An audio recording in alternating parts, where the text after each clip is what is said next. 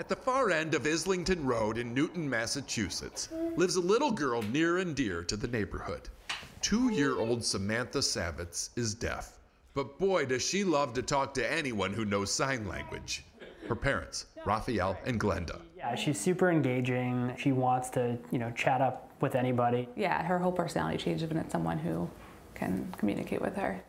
Likewise, if someone can't, well, that makes Sam just a little sad. Her desire for engagement has been painfully obvious to everyone in the neighborhood. Whenever they see her on a walker in her yard and Sam tries to be neighborly, they find themselves at a frustrating loss for words. I didn't know what to say back. Wouldn't you like to talk to her? You know, basic conversation that one would have with a child. Asking her about her day. And make her feel that she is part of the neighborhood. Just be her friend. Unfortunately, this isn't something you can solve with a casserole.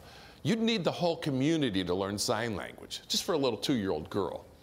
Can't expect neighbors to do that.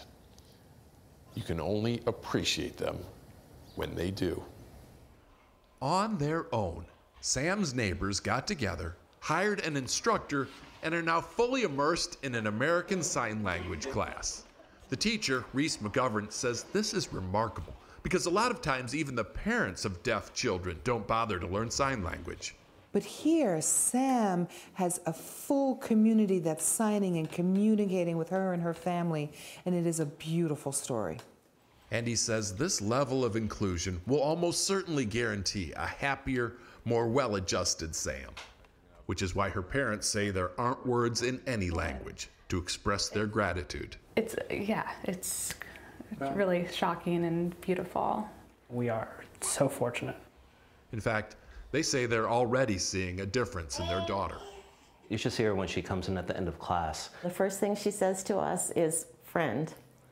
I think your heart would melt just as mine did. Sometimes it feels like America is losing its sense of community.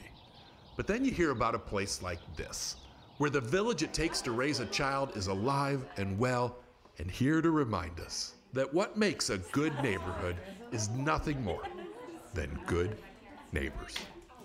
Steve Hartman, on the road in Newton, Massachusetts. One day, an expert in religious law stood up to test Jesus by asking him this question Teacher, what should I do to inherit eternal life? Jesus replied, What does the law of Moses say? How do you read it?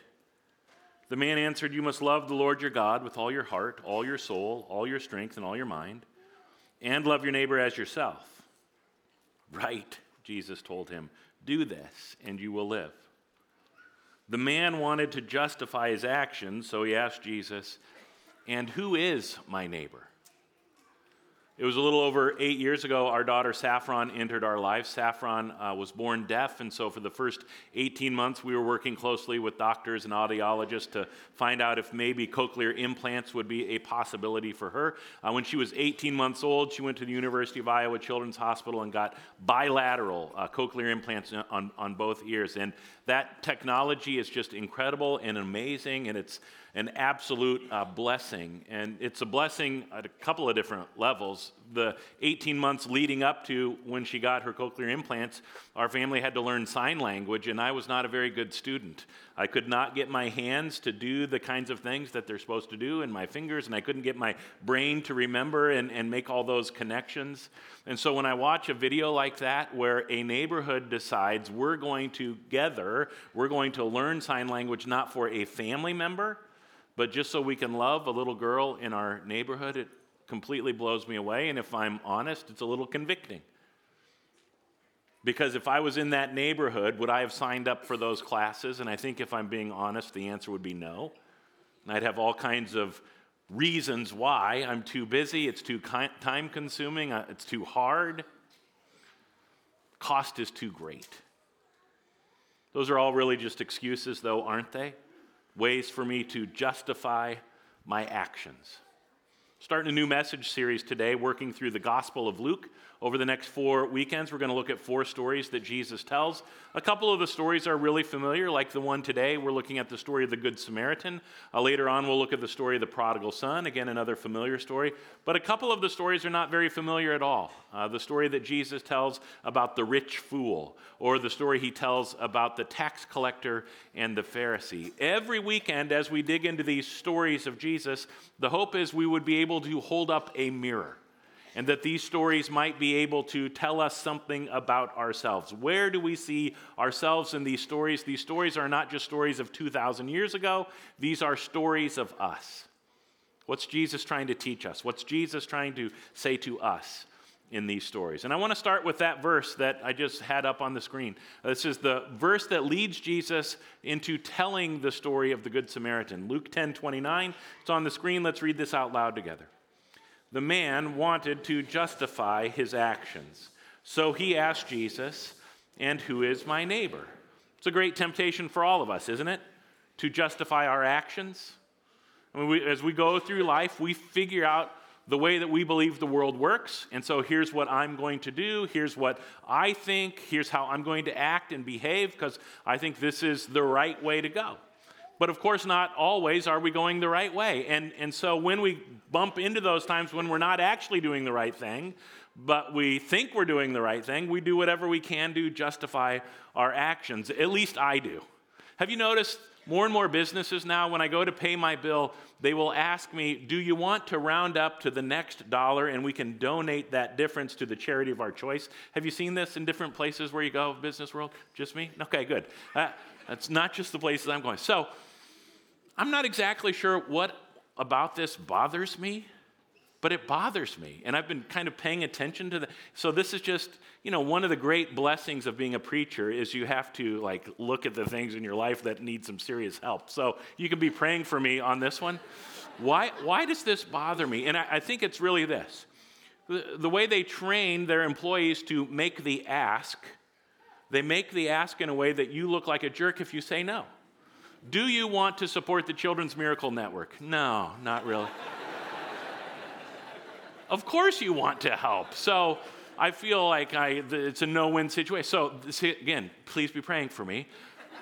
I've been spending a lot of time thinking is there a way, can I come up with a way to answer that doesn't make me look like a jerk if I say no?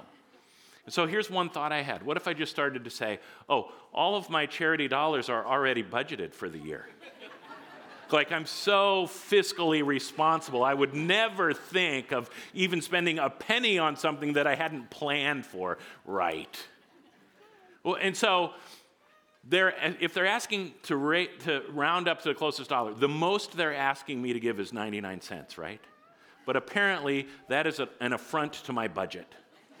That is an affront to my frugality. And when I pay attention to what's going on inside me, I want to point fingers of blame at this employee who's asking me. And who is the employee typically? A teenager. Their first job ever. They're manning the drive through at Panda Express or whatever. They're just doing what their boss has asked them to do, and I'm upset at them for making me feel bad. Maybe the simple truth is this I want to justify my actions. I want to appear to be charitable even when I have no intention of being charitable. Maybe for me, the cost of compassion, even if it's just 99 cents, the cost of compassion is just too high.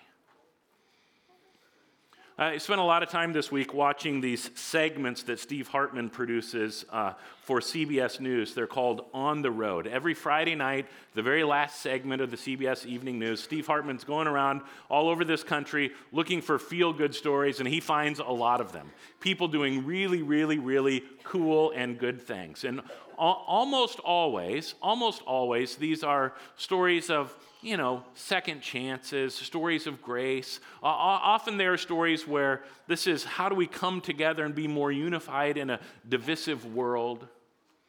And always these are stories of love in action. So, the first one we watched in Massachusetts, a, a, neighborhood that's learning sign language. Here's one from North Carolina where a judge gives kind of an interesting sentence. Take a look. Inside the county courthouse in Fayetteville, North Carolina, Judge Lou Olivera made headlines with an unusual decision. You may be seated. A few years ago, Joe Serna was arrested for drunk driving. As part of his probation, he wasn't allowed to drink. So when he lied about a recent urine test, the judge felt he had no choice. I gave Joe a night in jail because he had to be held accountable. It was just one night, but as he entered the cell, Joe says he knew it would be one of the longest nights of his life. When I walked into the jail cell and they closed the door behind me, I started feeling this um, anxiety. It came back. It came back, a flashback. Retired Army Sergeant First Class Joe Serna did three tours in Afghanistan and has two Purple Hearts to show for it. The Green Beret survived an IED and a suicide bomber. But he says his scariest moment was the night he was riding in a truck with three other soldiers. What happened? We were, we were following the, the creek, and uh, the road gave way. And um, the vehicle went in the creek. Truck started filling with water? Yeah. All hope was lost. Trapped and unable to move, Joe felt the water rising, past his legs, then waist and neck, until finally it stopped at his chin. How many guys got out of that truck? Alive? Yeah. Just me. I, I was a sole survivor. Joe says it still haunts him. So I suffer from PTSD. Among his issues, a fear of being in small, cramped places. I knew what Joe was going through, and I knew Joe's history, and he had to be held accountable, but I just felt I had to go with him. I, I felt I had to go with him. And so, a few minutes after Joe was locked up, Judge Lou Olivera surprised the man he sent to jail by joining him for the entire night. We ate meatloaf, and uh, we talked about a lot of things. We talked about our families. And the walls got further apart? The walls just got, they, they, they didn't exist anymore. He brought me back to North Carolina from being in a truck in Afghanistan. That meant so much to me, sir. This past week, Joe promised the judge no more mess ups. I don't want to let you down, ever. It's not how law and order usually works. Right, sir. But sometimes jail is not what a man needs. Sometimes the best sentence Love you. is compassion. Thank you for believing me. No, you got it. There was a time on Thursday when I was putting my message together, I was thinking, those segments are about three minutes long. How about we just do like 10 of them and then I'll read through the story of the Good Samaritan and we'll call it good, you know? Go do that. I, I don't know what happens inside you as you watch videos like that, but a, a couple of things are happening kind of simultaneously inside of me. One is, I think if we ask this question, would you like love to be the motivating force in this world? I'm guessing most of us in this room would say, yeah, absolutely. That's the kind of world we want. We want to live in a world where neighborhoods learn sign language so they can love a little neighbor girl. We want to live in a world where judges are both just and compassionate. And I watch those and I find myself, how can I live more and more like that all the time? In a way where love is leading me, love is motivating me in my decisions, in my actions, in my relationships. And then, really close, either behind that first impulse or maybe even right alongside that first impulse, there's another impulse. And that is if I were to go that direction, if I really were to choose to love like that, what's it going to cost me? What might it actually mean for my life? What, what might love require of me. When I read this story of the Good Samaritan, when this teacher of religious law comes to Jesus with a question, What must I do to inherit eternal life? It's clear this teacher believes in the law of love. His understanding of the scriptures is that it points us to love of God and love of neighbor. He wants, he likes this idea of the law of love. At the same time, you see this other impulse at work in the teacher as he asks a follow up question Who is my neighbor? It's like you can see the wheels kind of spinning in his head. And it's almost like he's saying, Isn't there a law of limits too, Jesus? Like, as I'm going around loving my neighbor, doesn't there reach a point where the cost of loving my neighbor just gets too high and now I'm no longer required to do that? Isn't there a law of limits as well? And so it seems to me part of the reason Jesus tells the story of the Good Samaritan is to teach that man, but also to teach us no. No, there's no limit. There's never a point where the cost of compassion is so high that you no longer have to love your neighbor.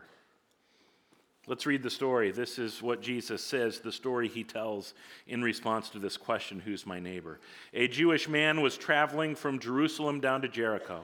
He was attacked by bandits. They stripped him of his clothes, beat him up, and left him half dead beside the road. By chance, a priest came along. But when he saw the man lying there, he crossed to the other side of the road and passed him by. A temple assistant walked over and looked at him lying there, but he also passed by on the other side.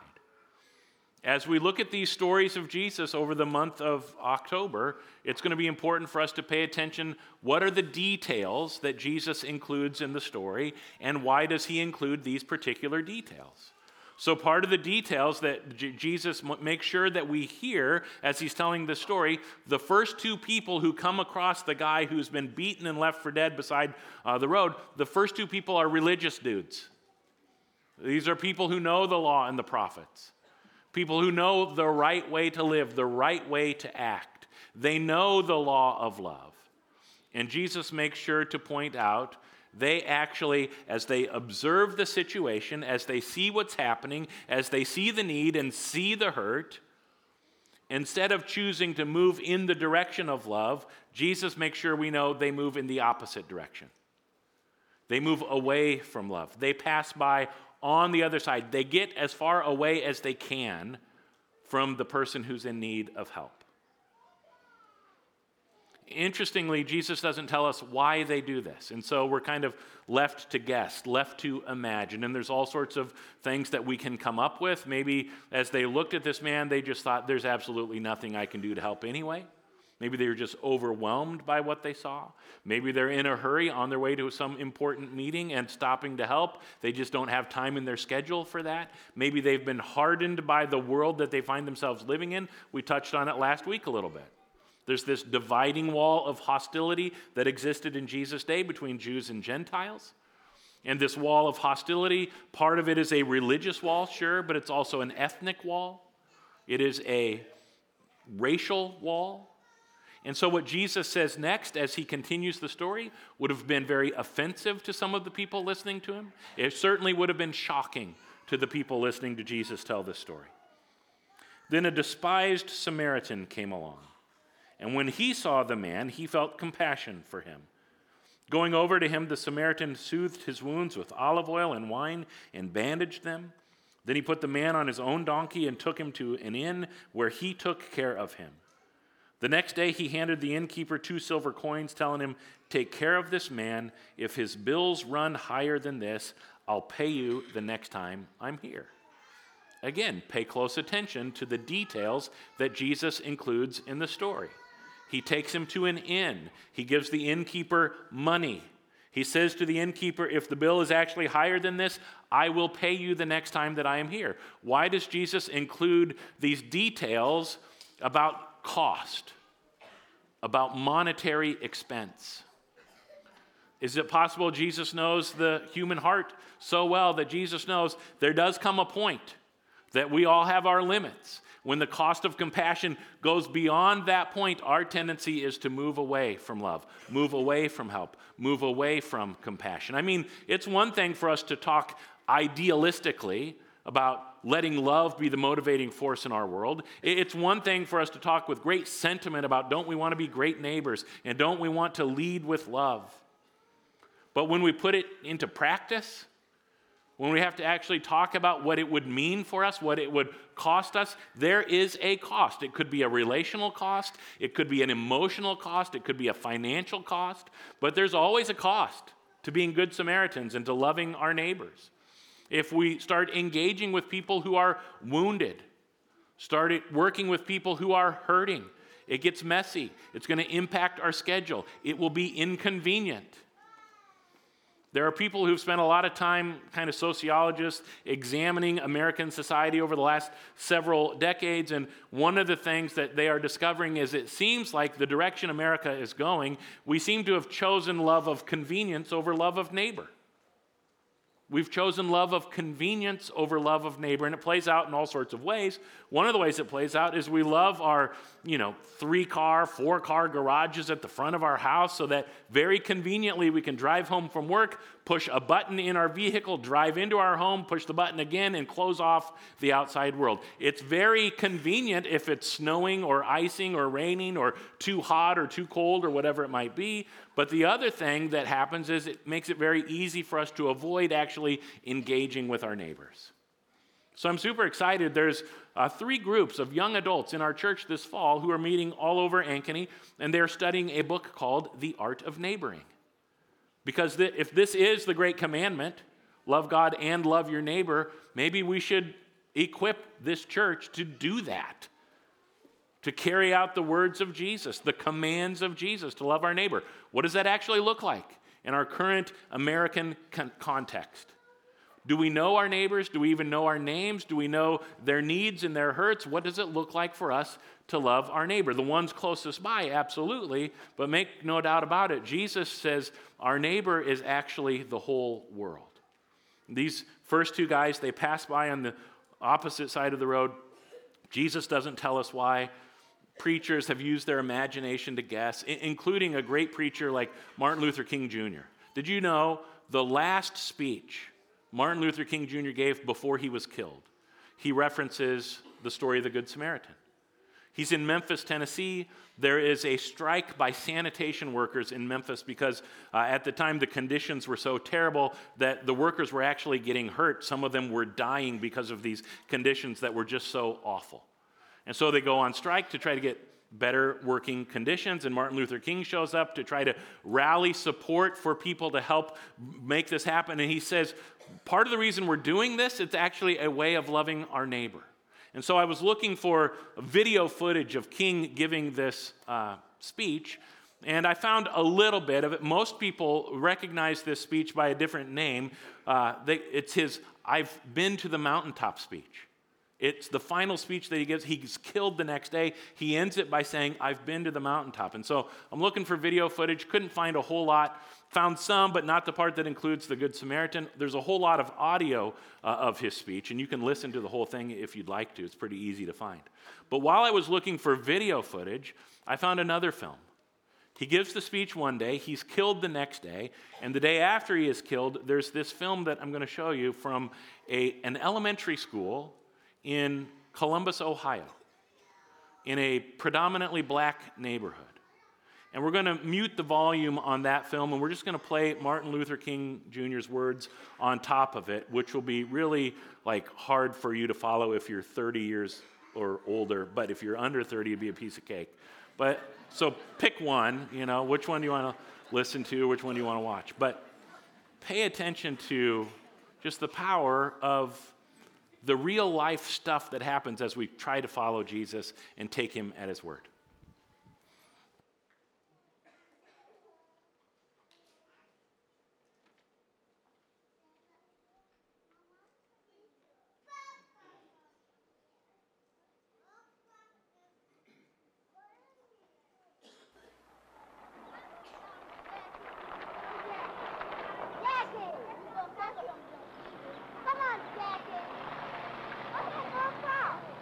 Let us develop a kind of dangerous unselfishness.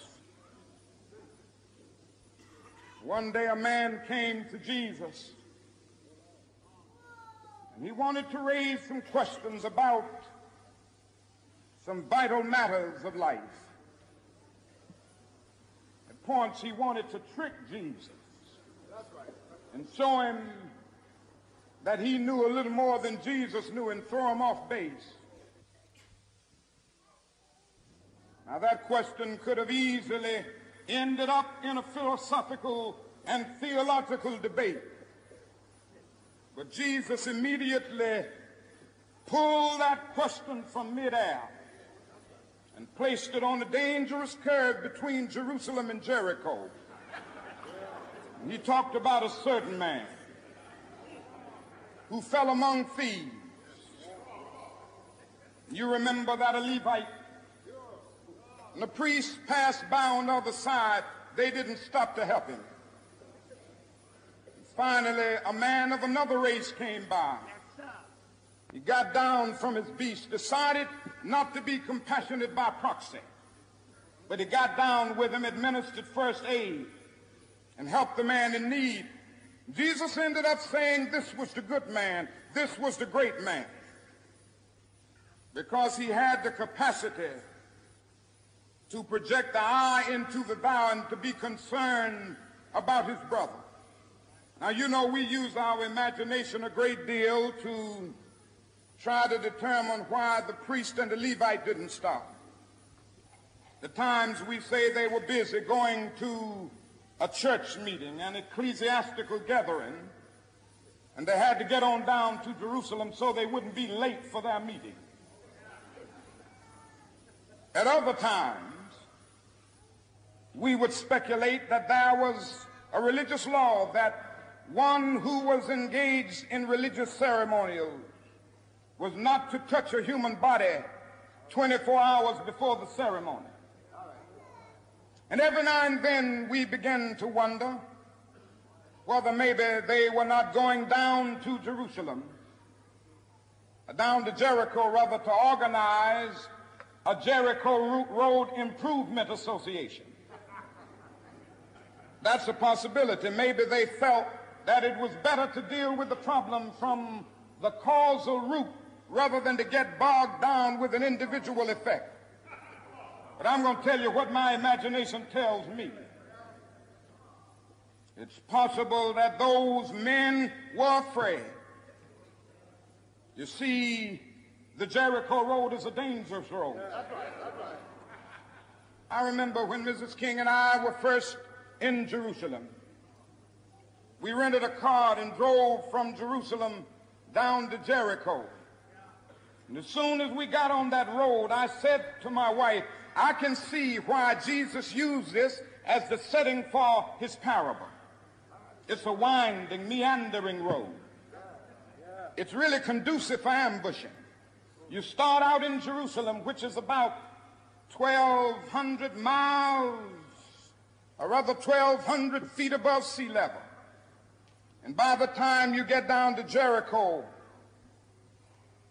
15 or 20 minutes later, you're about 2,200 feet below sea level.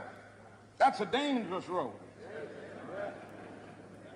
In the days of Jesus, it came to be known as the bloody paths.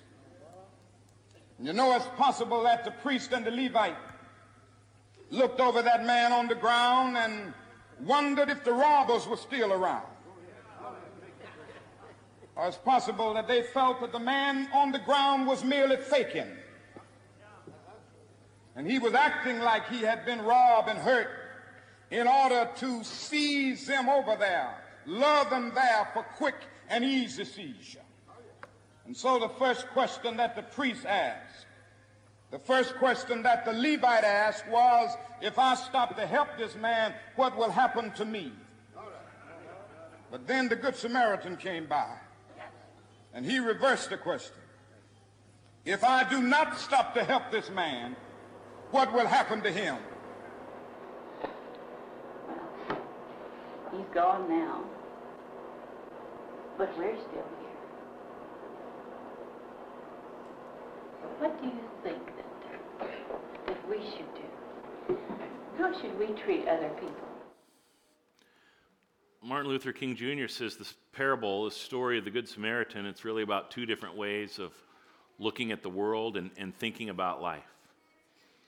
The first two men in the story kind of represent this first question what will it cost me if I do? What will it cost me if I stop? What will it cost me if I help? What will it cost me if I love? And Martin Luther King says it's the wrong question. There's a better question that Jesus is trying to get us to ask What will it cost my neighbor if I don't? So maybe this would be a good time for us to just stop and think about who are those people in our life? Who are, who's the neighbor that we're having a difficult time loving these days?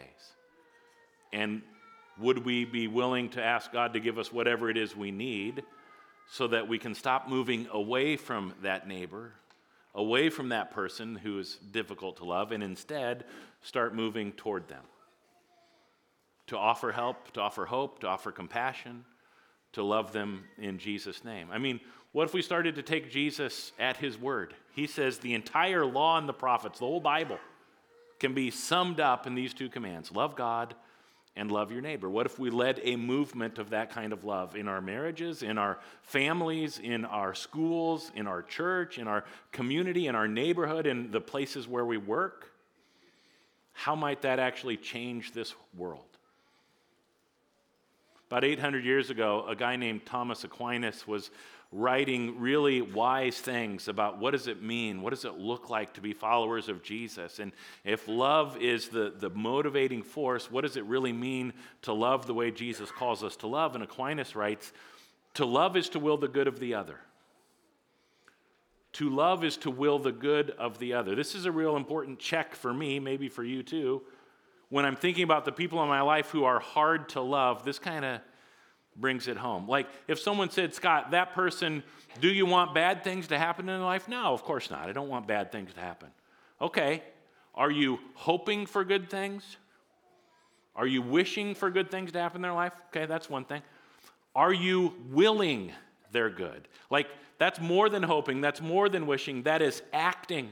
That is moving. That is working toward bringing about more good in their life.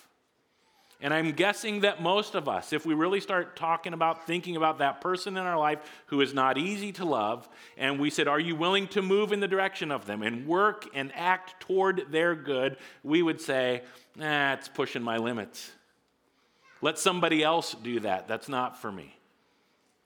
And I wonder, I wonder if that's why what Brandt Jean did this week was so amazing and shocking and surprising to so many people.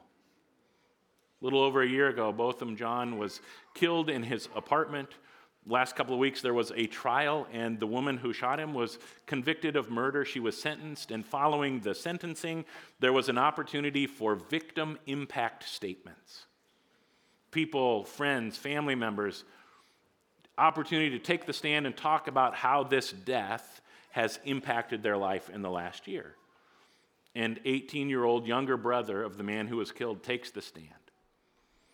And as you watch this, keep in the back of your head what does it look like to love our neighbor? What does it look like to will the good of the other? Take a look. I see I I personally want the best for you. And I, I wasn't gonna ever say this in front of my family or anyone, but I don't even want you to go to jail. I want the best for you. Because I know that's what that's exactly what both of them would want you to do. And the best would be give your life to Christ. I'm not gonna say anything else. I think giving your life to Christ would be the best thing that both of them would want you to do. Again, I love you as a person. And I don't wish anything bad on you.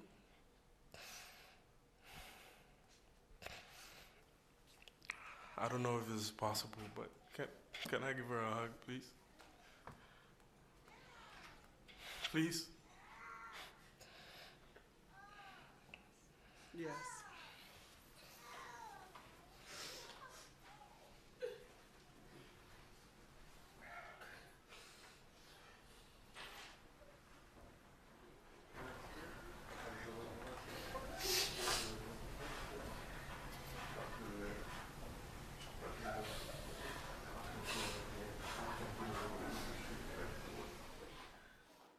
As I was watching the news coverage of this, it was kind of amazing to me. They started calling it the hug seen around the world. And seasoned media members, journalists, were trying to hold it together as they would say, I've never seen anything like this in all my years. To love is to will the good of the other. Best thing you could do is to give your life to Christ. And when we give our life to Christ, it, it means it's going to lead to forgiveness, absolutely. But that's not the only thing it means. It also means it's going to lead to justice. Martin Luther King Jr. said, Yeah, great. First two guys go by. We don't want to be like that. We want to be more like the Good Samaritan. But he goes on to say, Think bigger than that. Wouldn't it be great to live in a world? Wouldn't it be great to be a part of a neighborhood, a society where people aren't beaten and left for dead on the side of the road? I was on my social media pages last night and I saw a story come across. One of the key witnesses in that trial was gunned down in the streets of Dallas. What does that mean? How, how do we work for more justice and more peace and a more perfect union? What does love require of us? Are we willing to do whatever it costs as we follow after Jesus? You know, the story of the Good Samaritan is really more the story of God than it is the story of us.